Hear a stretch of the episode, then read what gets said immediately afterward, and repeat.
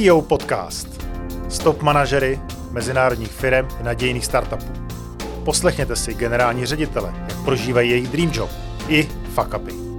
Inspirujte se od nejlepších v managementu, v prodeji, marketingu i jak dělat skvělý rekrutment. Dobrý den, Milan Mahovský v podcastu Dream Jobs. Dneska tady vítám Honzu Foreta. Dobrý Honzo. Dobrý den. A dneska to je 40. XT díl Uh, už je to hodně, takže si to dneska užijeme, protože Honza je velký sympatiák. Děkuju. Vidíte, jak se krásně směje. A hrozně by mě zajímalo, jak by se smál, když to napálí na tom kole v tom downhillu eh, do nějaký děury a přelítne řídítka. Tak povídejte, Honzo. tak no to jsem se moc nestál, proto, nesmál, protože to se stalo skutečně před pár lety. Eh, kdy jsem, to bylo tady kousek od Prahy, eh, skákal nějaký skok, který už jsem předtím párkrát skákal. Eh, ve vzduchu jsem prostě se přetočil dopředu, přeletěl jsem přes ty řídítka, řídítka zlomil jsem si pažní kost, vykloubil rameno a, a pak jel do nemocnice, takže to mě skutečně jako do smíchu moc nebylo. No, to zní dost šíleně. Jak to dopadlo? Jak jste byl nemocný? A, tak eh, narovnali mě ruku, ne, nebylo to jako na sádru, protože to bylo v podstatě odlomená nějaká jako pažní, pažní kost a zůstalo to tak nějak jako zafixovaný trošičku v nějakém šátku, takže spíš to bylo takový omezující, že jsem nemohl psát tak dobře na počítači.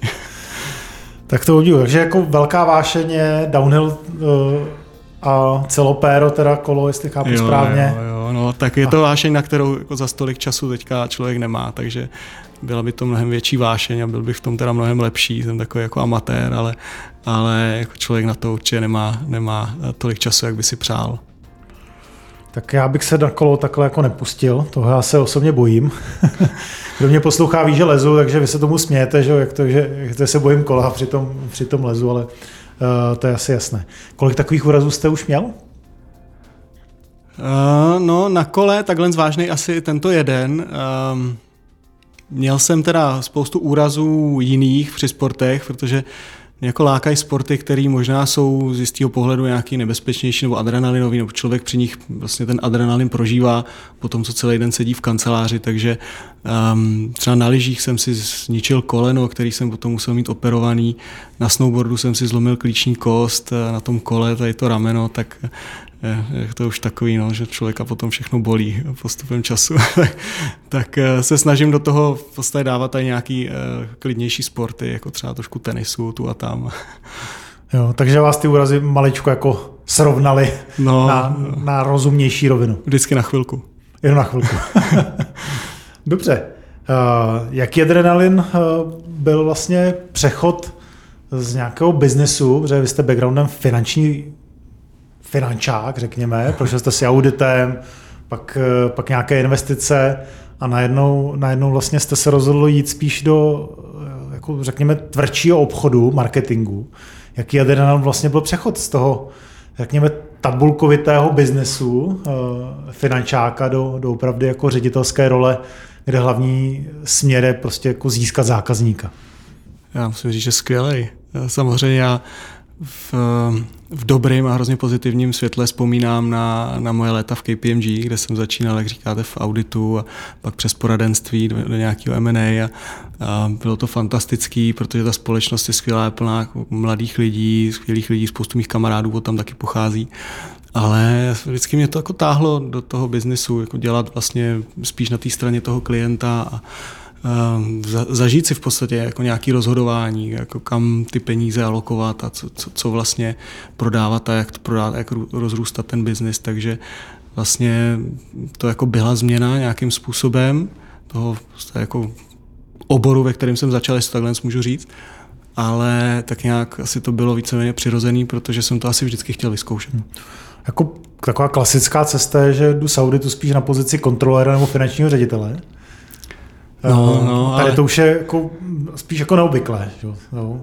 možná... No, jo, tak asi, asi jsem odešel docela brzo, ještě já jsem měl něco přes čtyři roky, čtyři a půl roku, takže mm, jako možná, když už tam člověk vlastně jako prožije větší část toho svého profesionálního života, tak si třeba nedokáže představit, že by dělal něco jiného, ale ještě možná pro mě bylo celkem víceméně brzo změnit to, to působení a myslím si, že bych asi nikdy nebyl úplně tak dobrý kontrolér nebo finančák v pravém slova smyslu, a, a vždycky bych se pohlížel po tom, jako co, co spíš, jak, jak jako pracovat s lidma, to, to mě skutečně jako velmi začalo bavit a jak stavět ty týmy a, a jak se dívat na to, jak prostě ty výsledky se doručují nebo nedoručují, a když se nedoručují, tak proč se nedoručují a co můžeme vlastně v rámci toho dělat, takže my tady ve Voltu řešíme, jak jste zmínil, marketing, to, to je určitě pravda, řešíme tady ale obchod, account management, řešíme tady logistiku celou, takže provoz, my tomu říkáme operations a taky zákaznickou podporu, takže je to takový jako široký spektrum aktivit, eh, kterými děláme. Vlastně každá z nich má něco specifického a, a, a takového jako různorod, ta, ta různorodost je vlastně hrozně příjemná na té práci, že se každý den vlastně může člověk zabývat tolika různýma věcma a vlastně každý ten tým má nějaký problém a vlastně všechno se to, dejme tomu, jako, potom uh, nějakým způsobem dostane i ke mně a, a, a můžeme se spolu s těma o tom bavit a vymýšlet vlastně, co s tím dělat. Takže to, to je fakt eh, něco, co mě začalo extrémně bavit. No, rozumím, ta, ta pestrost. Když bych se vrátil k začátku Voltu, eh, vy jste byl první jako ředitel a při vstupu na trh? Byl, byl jsem, no. Já jsem nastoupil 2018, eh, asi dva měsíce po tom, co se Volt eh, spustil v Praze už tady byl nějaký tým, eh, který na tom pracoval několik měsíců předtím. Bylo tady zhruba 10 lidí, takže plus minus eh, takový jako malý tým, když, když jsem nastoupil do Voltu a, a, a celkem jsme se rozrostli za těch posledních pár let, takže teďka nás tady v kanceláři sedí něco přes 200. Tak to je takový drobný růst. Eh, drobný. Mnoho, mnoho ředitelů, kteří nás poslouchají, by rádi toho dosáhli také. Co si myslíte, že byl takový ten základ toho, toho úspěchu?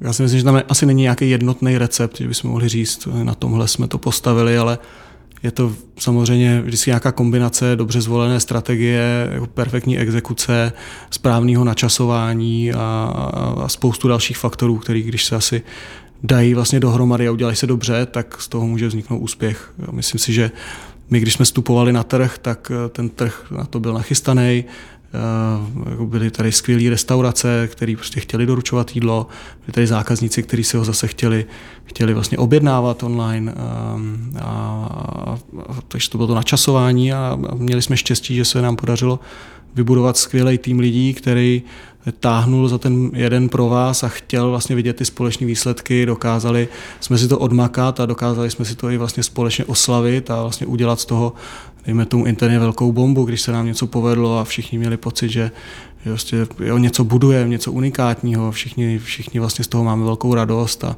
a i když je to jako hodně práce, tak eh, se to dokážeme v podstatě i užít. Jo. Musí, musí to, toho člověka bavit, když, když to ten tým jako nebaví a, a když to jako lidi kolem toho produktu prostě nebaví, tak to nikdy určitě nebude jako úspěch. Mm-hmm. Rozumím, to znamená, že vlastně jako ta jedna predispozice, která mě jako zajímá, tak je správné načasování s produktem na trh ve chvíli, kdy ten trh eh, nějakým způsobem je připraven eh, ten produkt akceptovat, protože a když to přeženu, tak umělá inteligence, když by někdo přišel před 15 rokama, tak asi by neměl velkou šanci na úspěch. A teďka vlastně, jako když se o tom hodně médií mluví, tak, tak je možná třeba ten správný timing, takže vlastně vy jste měl ten timing před těmi x lety, že ty zákazníci v zásadě jenom čekali, až někdo tu službu nabídne, si chápu správně. Určitě to načasování je strašně důležitý, ale samozřejmě ten produkt musí být skvělý. Takže máme to štěstí, že produkt Volt je prostě fantastický v našich očích a je to fantastický z hlediska technologie, čemu samozřejmě vděčíme našim produktovým kolegům ve Finsku, a, ale i z hlediska jako toho, co jsme, s čím jsme tady vlastně začali, s jakým produktovým mixem, a, jaký restaurace jsme úplně do začátku nabídli na Voltu, v čem, čem to třeba bylo unikátní, a, jak jsme začali komunikovat marketingově, jak jsme do toho zapojili vlastně celý ten zákaznický zážitek ve smyslu, jako jak to odlišit vlastně od toho, co už na tom trhu je, přicházíme s něčím novým, nebo je to vlastně úplně stejný jako to, co už tady bylo například. Um, nějakým způsobem jsme prostě vybudovali takovou dobrou komunitu, jak se tomu říká early adopters, kdy, kdy uh, v podstatě mezi sebou v nějakých komunitách i komunikovali, že ten produkt je prostě skvělý a že ho mají určitě všichni ostatní vyzkoušet, takže, takže to bylo jako tehdy samozřejmě velmi undergroundový, prostě byli jsme malí, jak říkám, deset lidí tam v takovém jako malým, malým bytě na Václaváku, který se ani nedal nazvat kanceláří a, a snažili jsme se dělat všechno pro to, aby to bylo úspěch. Těch faktorů tam bylo skutečně extrémní množství, který prostě jako všechny se hráli dobře v ten okamžik. Určitě jsme udělali spoustu chyb, ale dali by, dali by to udělat ještě líp, ale, ale myslím si, že to dopadlo dobře. No, v se třeba jako byli jiný, protože v podobnou dobu vstupoval Uber na trh, eh, eh, ten už tady není. No, byli jsme, máte pravdu, no, Uber tady byl, asi, myslím, že spustil buď stejně, nebo asi pár týdnů před náma. A pak odešel asi po dvou letech a místo nich eh, tady zase spustila konkurenční služba jiná. Ale ty služby víceméně si můžeme říct, že jsou do jisté míry podobné, protože doručujeme něco z bodu A do bodu B, máme nějakou aplikaci, nějaký rozhraní, přes co si zákazníci můžou objednat, partnery, co, co přes to prodávají. Ale vlastně ten celkový pocit z toho, jak ten zákazník tu aplikaci používá, může být extrémně jiný. My jsme vždycky my jsme vždycky extrémně dbali na kvalitu eh, čehokoliv. Nemusí to být jenom kvalita těch partnerů, teď myslím těch restaurací, co přes nás prodávali ze začátku, ale může to být kvalita i té logistiky, eh, jak eh, rychle, jak konzistentně vlastně my doručujeme těm zákazníkům. Samozřejmě to souvisí i s tou podporou, kterou jsme do začátku Tady, tady myslím si, že jsme udělali začátku jako velkou změnu oproti všemu ostatnímu, co tady bylo na tom trhu. To znamená um, taková živá podpora, když se něco stane, ať už zákazníkovi nebo partnerovi, co přes nás prodá kurýrovi, který mu se, já nevím, zrovna píchlo kolo na kole a nemůže prostě doručovat tu objednávku, tak to vlastně hned vyřešíme a, a odkomunikujeme to i tomu zákazníkovi. Um, najdeme tam nějakou náhradu, on ví, že to bude mít třeba v chviličku spoždění, už má zase jako nějaké očekávání, s čím může pracovat a není v nějaké nejistotě, že už to tady mělo být a, a vlastně jako není to tady, ale celou dobu je jako informovaný že vlastně tím se předejde třeba i nějaké nespokojenosti, že mělo to tady být, nesplnilo to moje očekávání a, a vlastně já nevím, co se děje, ale vždycky jsme se toho zákazníka snažili držet Jasně. hodně v obraze, aby jako nebyly žádný nečekaný, i když jako nepříjemný překvapení, tak aby jsme to vždycky třeba mohli nějakým způsobem po, vyřešit k pozitivu.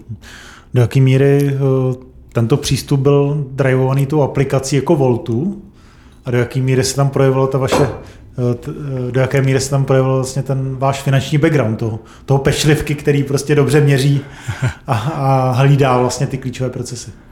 Eh, asi, asi tam určitě byla i nějaký tady ten element pečlivosti, ale, ale myslím si, že to, že ten produkt je víceméně podobný a stejný pro všechny trhy. Ten pocit z té služby může být jiný, v tom smyslu, jak eh, se ta země třeba rozhodne eh, postavit marketingovou komunikaci.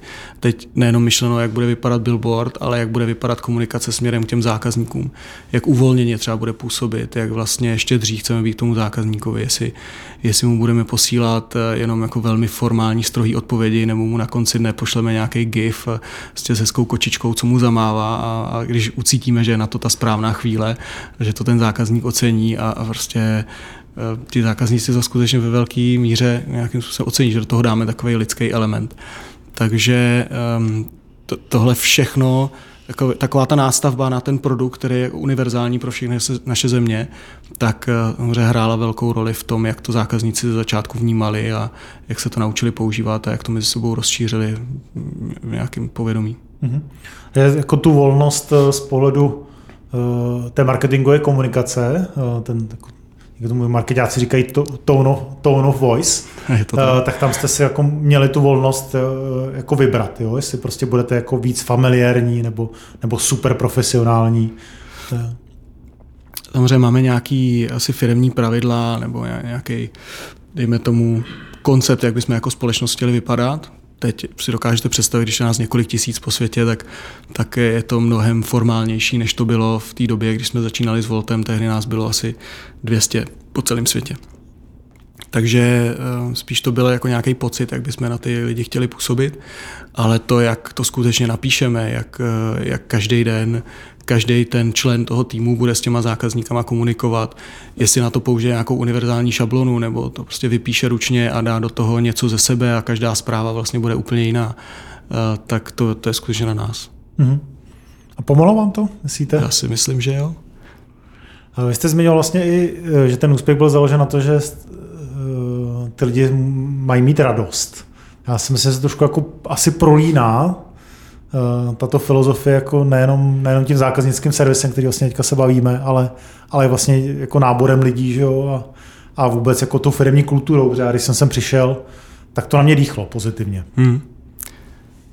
Je to tak, no, my, my podstatě i na veřejnost komunikujeme a teďka v televizní reklamě, co můžete vidět eh, v televizích, tak, eh, tak komunikujeme, že doručujeme radost nebo radost z doručení, takže Um, můžeme doručovat spoustu různých produktů, ale ten člověk by na konci dne vlastně měl být šťastný, že jsme mu to doručili rychle, včas, bezproblémově, že tam vybral to, co chtěl um, a tak dál. Takže to je, to je to, co by měl cítit ten, ten zákazník a myslíme si, že ve firmě bychom se měli cítit vlastně úplně stejně, že bychom měli mít radost toho, co, co děláme a měli bychom chtít sami sebe zdokonalovat, zdokonalovat eh, jako to, co každý den vlastně děláme, eh, jaký jako tady máme, dejme tomu, nastavený procesy, nebo jestli prostě naše plány jsou dostatečně ambiciozní, tak se navzájem vlastně nějakým způsobem podporovat a to říct česky, no my tomu říkáme challengeovat, že jo, tak nějak jako rozporovat ty naše vzájemné týmové plány, jestli je to vlastně dostatečně dobrý a, a hledáme lidi, co právě budou jako jak pozitivní, ale že tu pozitivitu přetaví v to, jako jakým způsobem bychom mohli být lepší. Eh, že vlastně my, my se nesnažíme nějakým způsobem nadávat, eh, že, že je něco jako blbě, špatně, ale když to nedokážeme ovlivnit, tak, no, tak s tím nic neuděláme, ale většinou všechno možný dokážeme ovlivnit, tak spíš se musíme zamyslet mezi sebou, jak využít tu naší pozitivitu v nějaký přínos eh, toho budování biznesu. A to samozřejmě může nějakým způsobem být komunikovaný mnou, jako, jako dejme tomu šéfem e, lokální firmy, a, ale hlavně si myslím, že to musí být komunikovaný i na úrovni všech ostatních nějakých tým lídrů, manažerů a, a chtít to vlastně dostat i ze všech ostatních lidí, aby, aby jsme k tomu všichni měli vlastně ten pozitivní přístup, že chceme jako pro toho zákazníka nebo pro kohokoliv, s kým spolupracujeme, tak chceme ten pozitivní zážitek. Jak to zjišťujete při náboru lidí? Že máte z toho správného člověka, který má takovýhle, takovýhle přístup. A vy jste sám zmiňoval na začátku, že už to poznáte po těch letech, co, co děláte třeba rozhovory, kdo je takový, kdo je makový. Takže může to být nějakým způsobem, jak to říct vlastně gut feeling, jak se řekne česky, no, nějaký, nějaký tušení, že ten člověk vlastně má nějaký, nějaký takový pozitivní aspekt a samozřejmě ten nábor je do jisté míry vlastně taky taková datová analýza, kdy v průběhu celého toho náborového procesu sbíráme vlastně nějaký vstupy, každý to kolo může mít vlastně nějakou jinou roli, co tam chceme identifikovat a, a jaký, jakýma otázkama se třeba chceme dostat vlastně na, na ty správné odpovědi, jestli vlastně to bere tím stejným způsobem a má takový přemýšlení jako my, nebo, nebo třeba to vidí úplně jinak a tím pádem to třeba není náš člověk. Já osobně z hlediska pozitivního mysli tak eh, pokud jsem to vnímal jako, že to je důležité, tak nejlepší vstup pro mě byl vždycky recepční. Zeptat se recepční na, na tohle, jaký byl. Protože ty lidi se dokáží neuvěřitelně těch intervích jako přetvařovat, že jo, jako hmm. hrát nějakou roli. A většinou na té recepci to, to jako nedají. Jo. Oni si to ne, jako neuvědomí a ne, neprovážou si to vlastně Eh, že ta recepční prostě, pokud samozřejmě tam třeba nějakou další dobu ještě jako šikovná, tak vám dokáže dát dobrý vstup. Máte podobnou zkušenost? No, my bohužel nemáme naší interní recepční, takže to je recepční tady od, od zprávy budovy a bohužel ji nezapojujeme do našich pohovorů. No. Tak máte hint. máte hint, který je, který je velmi cený, upřímně řečeno. Uh, kolega zvukař se, se usmívá, že to ještě neslyšel. Ale jsou to jako dobrý, eh, dobrý jaký triky. Děkuji. Moje, moje zkušenost je opravdu, nebo asistentka, že, která uvádí toho člověka uh, do, toho, do té místnosti, že, tak si to jako nafázovat a zkusit vlastně od ní zjistit, jak se k ní choval, protože ty lidé vlastně si neuvědomí, že toto může být součástí toho videořízení a naopak tam se chová přirozeně. Takovou podpultovku tam propadne. je, to, je to tak. No. Se týká vlastně jako rozvoje, rozvoje Voltu. Jste zmiňoval o tom, že tady nastupovalo 10 lidí, když jste nastupoval, a teďka, že vás je 200 a za nějakých pět let. To znamená, že to je poměrně jako rychlý, rychlý růst. Jak se vám to daří vlastně udržet tu firmní kulturu? v takovémhle jako prostředí, kdy opravdu vlastně každý měsíc že přibývá x lidí. A je, tam logicky tlak prostě na kvalitu servisu, na to, že prostě nestíháte prostě obsluhovat a tak dále, protože při tom růstu že je to, je to určitě prostě jako každou čtvrtletní, možná každou měsíční změna. Ten tlak tady bude vždycky. Té práce u nás bude asi vždycky nekonečno, toho času málo, takže eh, to, s tím se nějak musíme mentálně vypořádat. Samozřejmě musí to být nějakým způsobem zakořeněný v těch lidech, kteří už tady jsou a ti to musí předávat nějakým způsobem dál a musí vlastně dbát na to, že to bude Eh, dejme tomu součástí nějakého procesu náboru nebo začlenění toho zaměstnance, jak se říká onboarding toho zaměstnance do společnosti. Takže co chceme vlastně, aby si osvojil, jak, chce, jak chceme, aby vnímal tu společnost, jak eh, ho chceme naučit komunikovat, ať už se zákazníkem nebo, nebo s partnerem.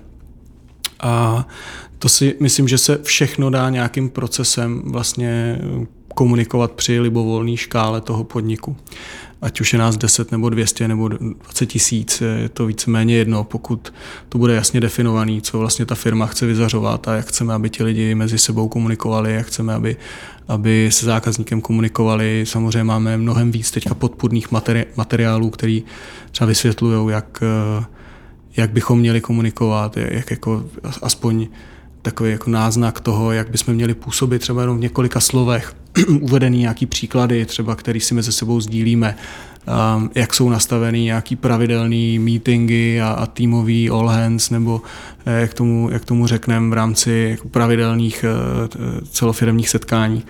A, a jestli tam postavy vyzdvihujeme třeba takovýhle příklady, což my třeba děláme. To znamená, každý tým má nějakou, nějakou možnost eh, tam mají někoho vlastně vyzdvihnout, že třeba tohle udělal dobře, tohle je vlastně v souladu s tím, co, co my jako firma chceme vlastně vidět eh, u těch našich zaměstnanců. Já bych se ještě rád vrátil vlastně k zákaznické podpoře. Eh, já jako tady z té naší komunikace jako cítím, že, že to je jako důležité téma pro úspěch vlastně firmy. Co jsou taky ty základní kameny té zákaznické podpory, co vy vnímáte, že pokud někdo jako chce vybudovat zákaznickou podporu kvalitní, aby se na ní dal pozor? Ano, vrátím se úplně na začátek, je to pro nás extrémně důležitý. Vnímáme, že je to jeden z velkých stavebních kamenů. Společnosti jsme na ní hrdí, myslíme si, že funguje velmi dobře a snažíme se ji pořád zdokonalovat a zlepšovat. myslím si, že to, jak by ta zákaznická podpora měla být koncipovaná, souvisí s tím, jaký je asi vlastně cíl toho, toho podniku. U nás je ten cíl um, jo, velmi jasný v tom, že v průběhu toho dne se stává strašně moc situací, kdy víme, že ten zákazník jako řeší um, něco, cokoliv, ať už je to prostě zákazník, nebo je to ta restaurace, nebo jiný eh, partner, se kterým spolupracujeme, nebo ten kurýr. Vždycky se něco stane. A a, a teď už v takových objemech, eh, jakýma pracujeme, se toho stává samozřejmě extrémní množství. A pokud my bychom tu podporu neměli, tak víme, že eh, budeme mít spoustu takových nevyřešených situací nebo možná i frustrujících situací, kdy uh, lidi nebudou vědět, co se s jejich například objednávkou děje. A, a, a je, je takový, si myslím, docela, docela velká korelace mezi tím, když já jsem informovaný jako zákazník a vím, co se vlastně v každý další okamžik stane, tak jsem víceméně v klidu, ale eh, když si například objednám cokoliv s předpokladem, že mě to má být doručený do 30 minut a, a je 50 minut pryč a vlastně pořád nevím, co se děje a napětě čekám u dveří a vlastně nikdo nevolá, tak, eh, tak vlastně budu naštvaný nebo frustrovaný nebo už třeba si to ani nikdy znovu neobjednám, ale eh, snažíme se zase pravidelně v takových situacích s tím zákazníkem komunikovat, informovat ho, že třeba dopředu má předpokládat nějaké spoždění, že eh, se něco stalo nebo eh, nebo tam byla nějaká komplikace třeba jiného charakteru, prostě v restauraci udělali chybu, něco tam jako domixovali a tak dále. Těch, těch konkrétních situací, kdy se může něco, jak to říct slušně, no, pokazit, tak je, tak je hrozně moc. A, a v rámci toho dne se toho stává tolik, že to je až neuvěřitelný. Takže pokud my bychom tu podporu neměli, my, my prostě v našem podnikání, tak víme, že ti zákazníci budou um, mnohem častěji řešit svoji frustraci, nebudou vědět, co se děje, uh, nebudou se mít s kým pobavit o tom, že byl nějaký problém, nebudou uh, moc pobavit okamžitě, když jako tu potřebu to řešit mají. Eh, potom už nechtějí prostě psát někam a čekat na to, nevím, dva dny, než jim někdo odpoví, už, už to vlastně nezajímá. Chtějí to vědět hned, co se s tím děje. Vlastně. Takže, by, takže to u nás, ale možná jako jiné firmy budou mít třeba jinou potřebu, proč vlastně zavést zákaznickou podporu. Do jaké míry vlastně to podporuje vaše technologie, nějaké jako stavy, eh, který vlastně jako notifikace a tak dále? Je to hodně naše technologie, používáme několik nástrojů, které jsou uh, třetí strana, ale postupně se snažíme um, tu naší technologii zdokonalit, aby vlastně obsahovala třeba i to, co, to, co přebíráme od té třetí strany. Takže ty nástroje, co používá zákaznická podpora, jsou, jsou ohromný. Oni v podstatě když mluvíme o zákaznické podpoře, um, oni dělají vlastně mnohem víc. Oni jsou takový v podstatě dispatching, kdy vidí před sebou uh, celé to město, uh, kde se pohybují kurýři, kde, kde vlastně kam jedou, k jakému zákazníkovi, kde jako vzniká nějaký spoždění, kde vzniká nějaký jiný problém. Můžou to dopředu nějakým způsobem předvídat, uh, můžou jako hrozně prostě dobře pracovat i s nastavením toho města, jestli bychom neměli někde zatáhnout za nějakou ruční brzdu, protože hrozí, že se stane prostě problém, protože třeba eh, z ničeho nic v Praze zaprší, zasněží, nikdo to nečekal, najednou je dopravní kolaps, všechno stojí a nedá se s tím nic dělat. A, a možná bychom měli jako něco dělat komunikačně třeba, nebo, nebo informovat někoho, nebo prostě to omezit nějakým způsobem. Takže oni v podstatě nejsou jenom taková ta podpora, kdy vyřeší problém pro toho zákazníka, ale kdy se aktivně podílí na tom, jak v podstatě s tou službou pracovat, aby jsme předešli problémům, nebo například, když je podstatě oni sbírají ty problémy, tak jakým způsobem je předat dál do toho biznisu, aby oni je mohli třeba odstranit, aby jsme mohli pracovat na prevenci těch problémů, když se třeba něco děje systematicky a oni tam v podstatě sbírají zpětnou vazbu a data o tom, co se vlastně k ním dostává, tak dost často je to i něco, s čím třeba můžeme systematicky něco udělat a, a něco zlepšit jinde, aby se vlastně ty případy nedostávaly k té podpoře to úplně nedokážu představit. Eh, můžete zkusit být třeba Můžeme se tam podívat potom. Můžeme se tam jít podívat. ne, určitě, já spíš jako bohužel neděláme video podcast, ale děláme čistě hlasový podcast, takže spíš eh, jako zkusit vysvětlit nějakém konkrétním příkladě. Um, ten systém například pracuje s tím, uh, co jsme zákazníkovi dali za časový předpoklad. Doručíme vám to například za těch 30 minut a on už začne hlásit e, nějaký předpokládaný spoždění v moment, kdy to jako ten algoritmus očekává, kdy třeba ví, že, že vlastně někde jako se něco stalo, už měl být tady ten kurýr, ale je vlastně tady. A, a předpokládáme, že to bude mít třeba 15 minut spoždění, tak prostě ten, ten, ten tým na podpoře vidí, že to spoždění tam vzniká, ať už podle Ehm, třeba nějakých barevně odlišených objednávek, kterým tam svídí, že tady tomu bychom si měli věnovat a dokážou například rovnou komunikovat s tím zákazníkem, že mu řeknou, vidíme, že vaše objednávka nabrala nějaký spoždění, protože, nebo například uh, vidí, že, že, že, prostě kurýr někde jako dlouho čeká a, a, a, a nebo něco se stalo s tou objednávkou, zavolá jim zákazník a oni to dokážou rovnou za něj vykomunikovat s tou, s tou restaurací třeba nebo s jakýmkoliv partnerem, že třeba něco pomixovali nebo něco, něco vlastně zaměnili v té objednávce. Takže skutečně vidí takový eh, live, takový živý přenos toho města vlastně v rámci eh, toho, toho našeho systému a dokážou s ním velmi flexibilně pracovat. Mm-hmm. Rozumím. Jsi vlastně jako budoucnost Voltu, kam, kam směřujete? směřujeme, uh, směřujeme v podstatě k takové platformě, která by určitě měla umožňovat mnohem víc, uh, než umožňujeme teď.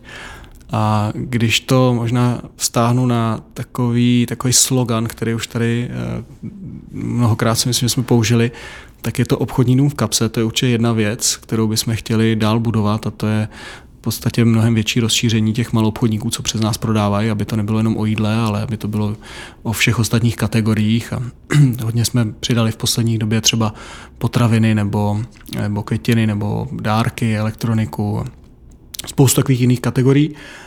Um, a zároveň je to o nových službách, které jsme začali nabízet, takže nově například můžeme naší logistiku napojit na nějaké e-shopy externě mimo naší platformu a vlastně můžeme využít tu naší velmi velkou síť eh, kurierských partnerů k tomu, aby jsme třeba někomu přes jejich vlastní e-shop doručovali zásilky velmi expresně.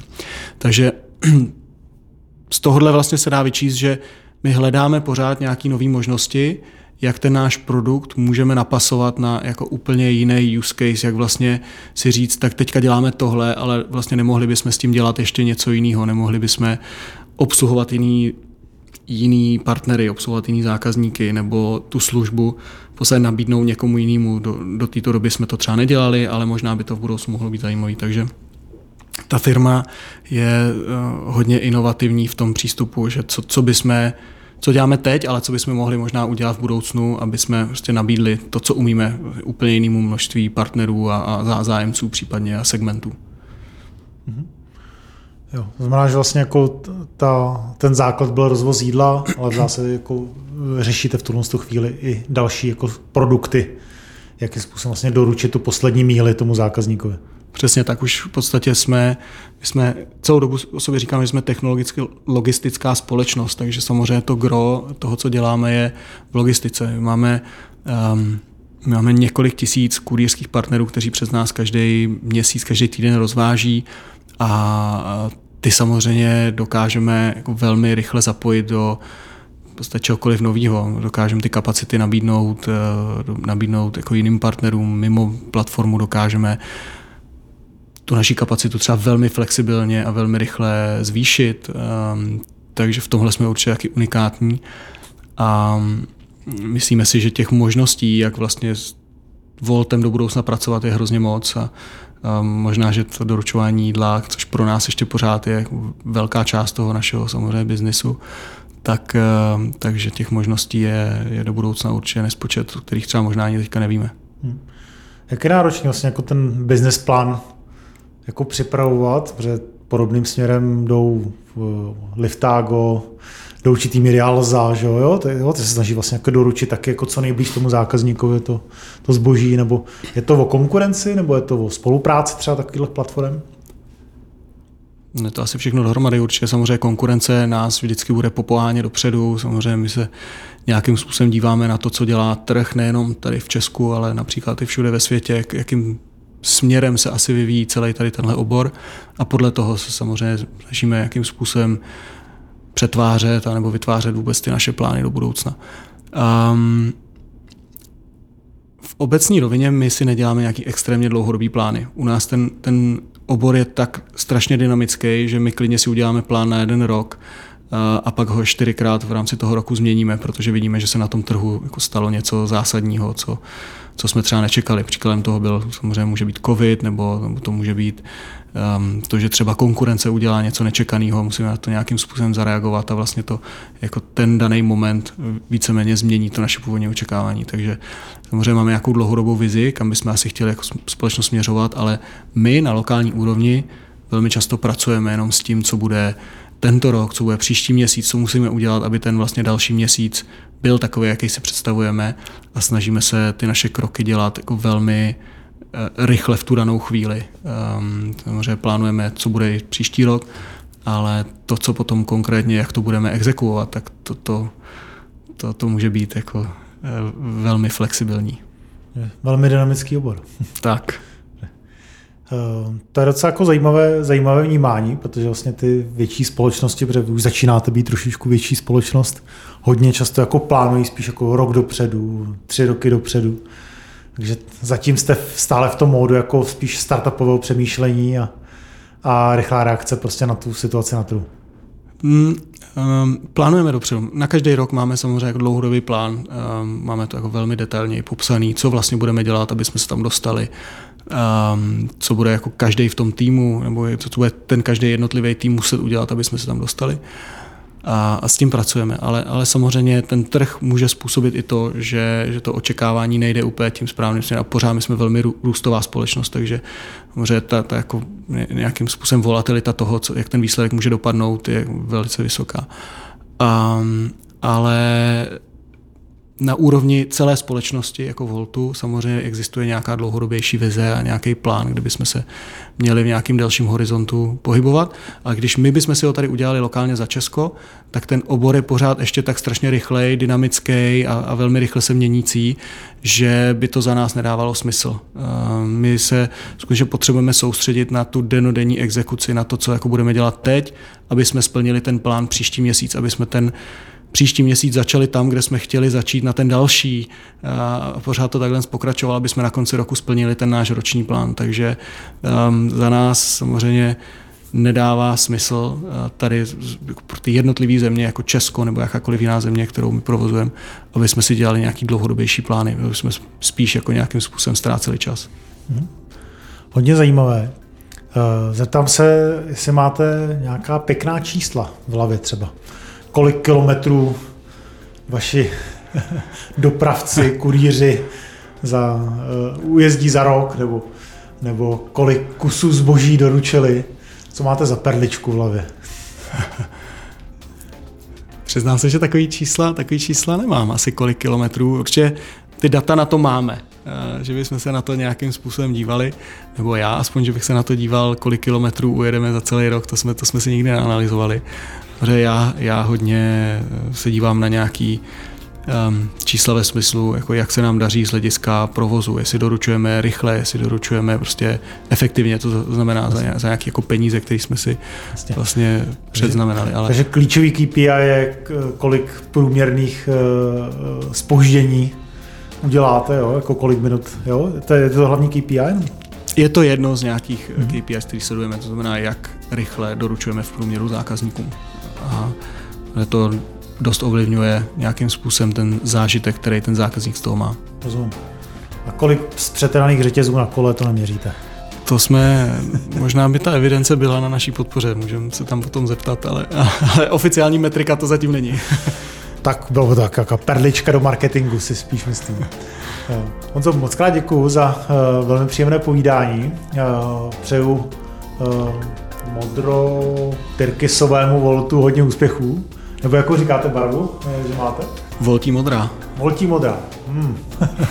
Hezký marketing. Uh, tak přeju hodně moc úspěchu, hlavně vám osobně uh, co nejméně úrazů na kole nebo jiných šílených sportech. Díky a, moc. Ať se daří. Děkuji, díky moc.